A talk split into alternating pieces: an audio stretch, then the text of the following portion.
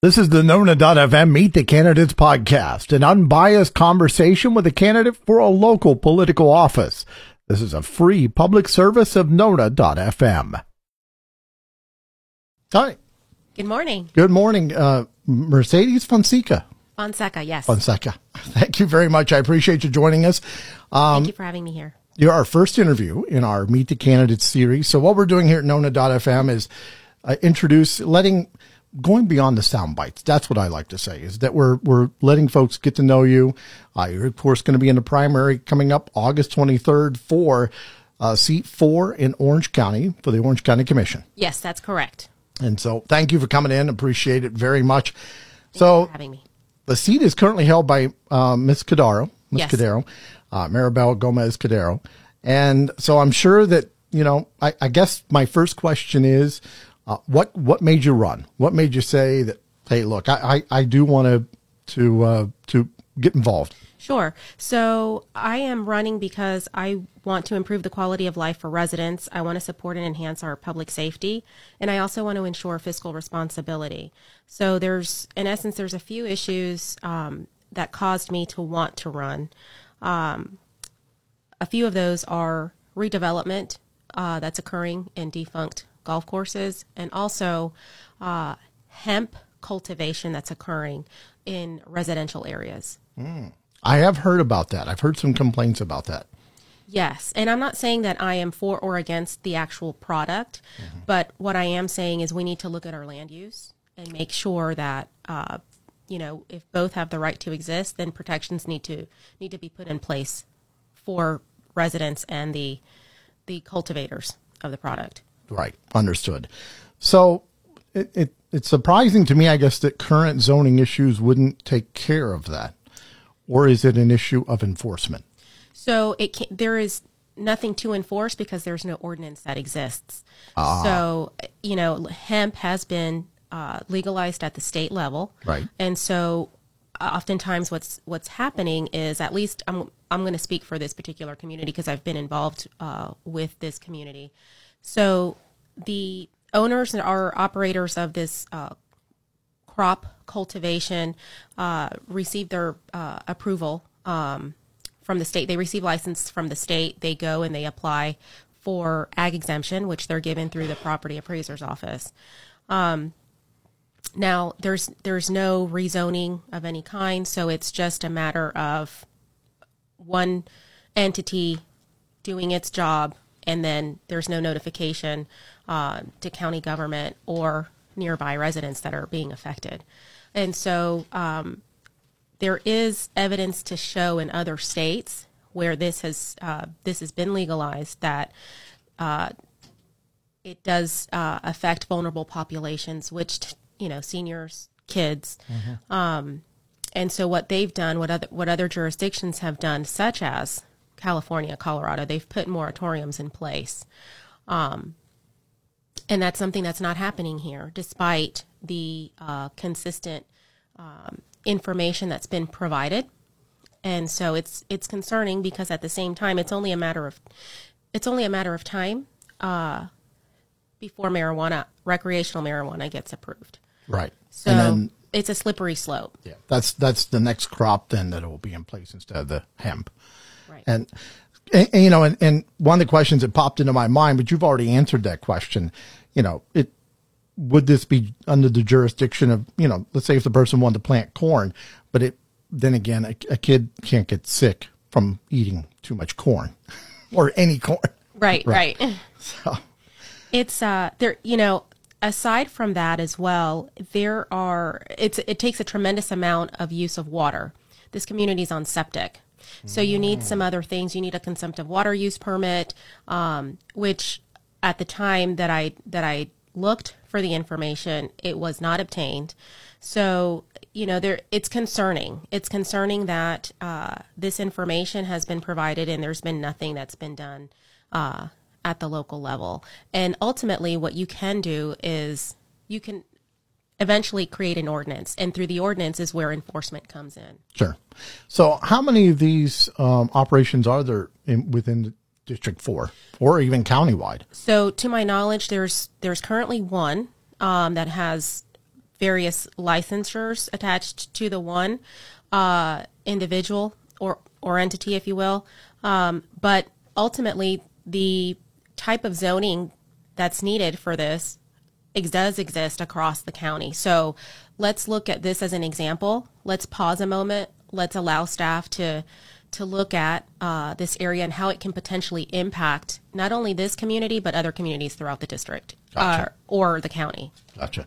So I'm I'm suspecting it's the same one I've heard complaints about from their neighbors. I, I I've been hearing some some complaints about that. So that's that's something that I wasn't on my radar at all, other than hearing from them complaining about. But I didn't know that there was anything that could be done. So that that's good. I, Yes, as a matter of fact, um, I also uh, I do know that the office of Senator Victor Torres has, you know, supported this community and has you know supported their their ask in having a small area study done.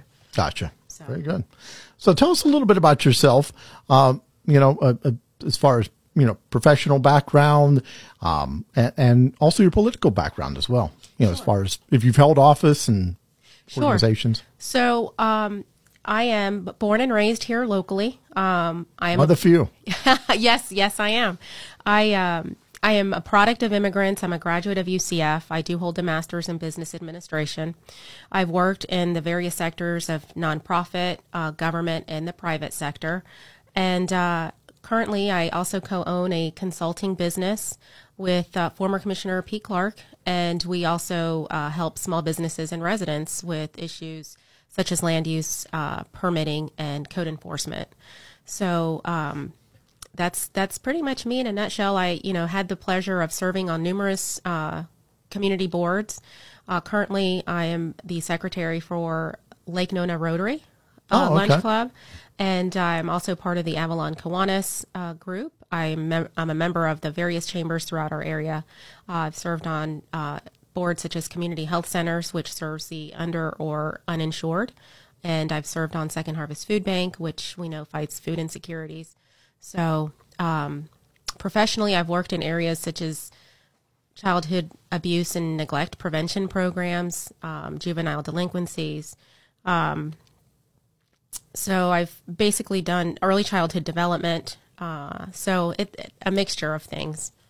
You're listening to the Nona.fm Meet the Candidates podcast. If you're a registered candidate in a local political race, we invite you to join the conversation.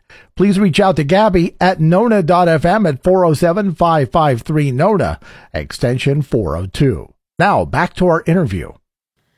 Well, that's great. Uh, uh, so what, I know you in- indicated that you are involved with different groups. Have you gotten endorsements from anyone in, in uh, running for this seat? I have. So I've been endorsed by the West Orange Political Alliance.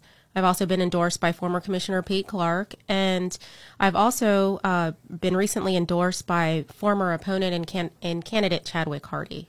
Gotcha. Yep. We're very familiar with Chadwick.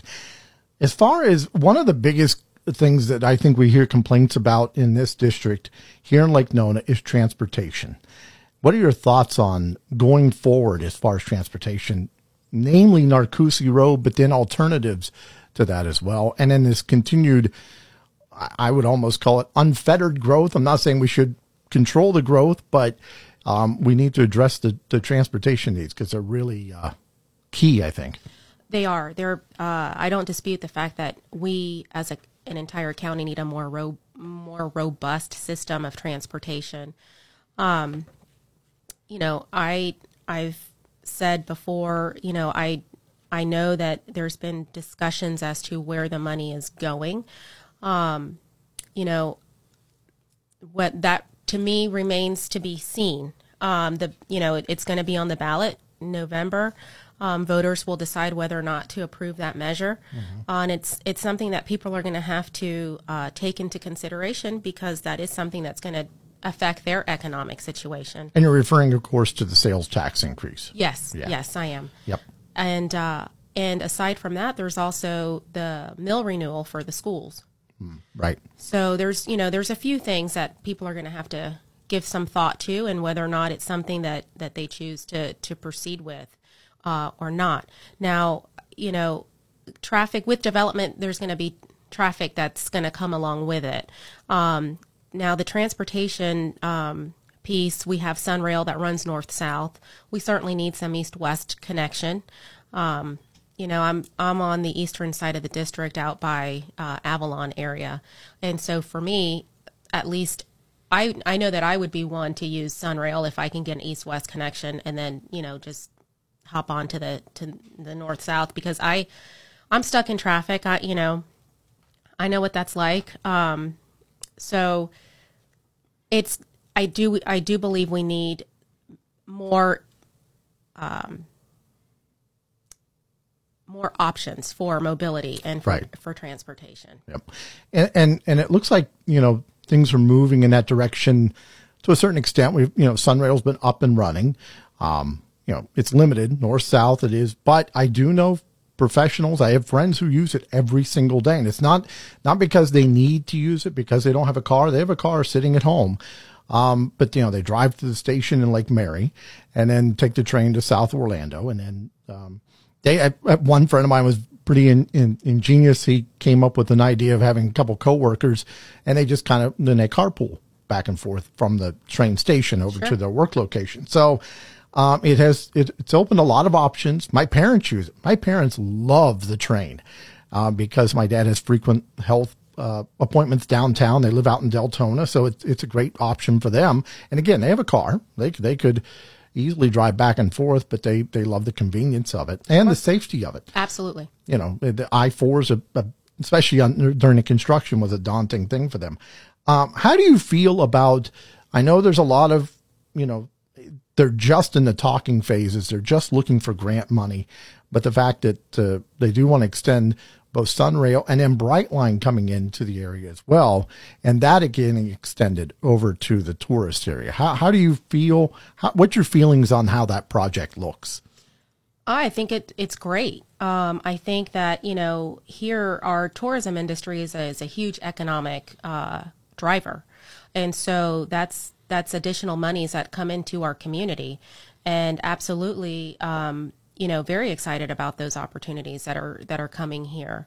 Um, you know, iDrive is we need well, we need to make sure that with that, um, we certainly want to get our visitors to and from uh, places safely. Uh, we certainly don't need, uh, you know, any any uh, negative um, publicity with regards to that because again you know that is our economic driving engine here and you know something to you know to a level that that could potentially uh, decimate that industry or or us as a community. And that could be loss of jobs. Um, it- you know it, it could trickle into a lot of things. So with the addition of these additional um, routes, uh, you know, that's going to bring employment. That's going to bring, you know, a series of things that is it's going to benefit uh, us here locally. I think the addition of the Brightline to South Florida is, you know, and this is only my speculation, but I think it's going to be a big boon for tourism I agree. because it's going to give folks an easy option between the South Florida tourist experience and the Central Florida, which, if anybody has been in Florida for long, you know, it, they're vastly different Yes, they are. vastly different between casinos and horse racing and that South Florida vibe compared to more, you know, Disney, Yeah, Mickey right. Mouse. And so I, I think that's going to be key having that connection between those two. And I think we're going to learn a lot once that's up and running over the next couple of years. I agree. I absolutely agree. Absolutely. Well, is any closing remarks? Well, uh, again, my name is Mercedes Fonseca, running for Orange County Commissioner District 4. I am fluent in both English and Spanish, as my name would suggest. And um, I, what I didn't mention um, originally with uh, professional work history is I also did serve as chief of staff for uh, Orange County Districts 3 and then uh, 4. So I am familiar uh, with our district. I've lived in, our, in in District 4 for over 10 years. And again, I'm born and raised here. So, Fantastic. So I know your, your website is, I think it's correct here, voteformercedes.com. that's correct. And that's the number four. That's right. And that's a great website address. Good job. Thank you. Thank you very much. Thanks for coming in. Thanks for uh, being part of the program. Thank you for having me. Thanks. Take care. Thank you for listening to the Nona.fm Meet the Candidates podcast. This is a free service of Nona.fm. If you are a registered candidate in a local political race, we invite you to join the conversation. Please reach out to Gabby at nona.fm at 407-553-NONA, extension 402. This podcast has been produced by Gabriela Perez Ortiz.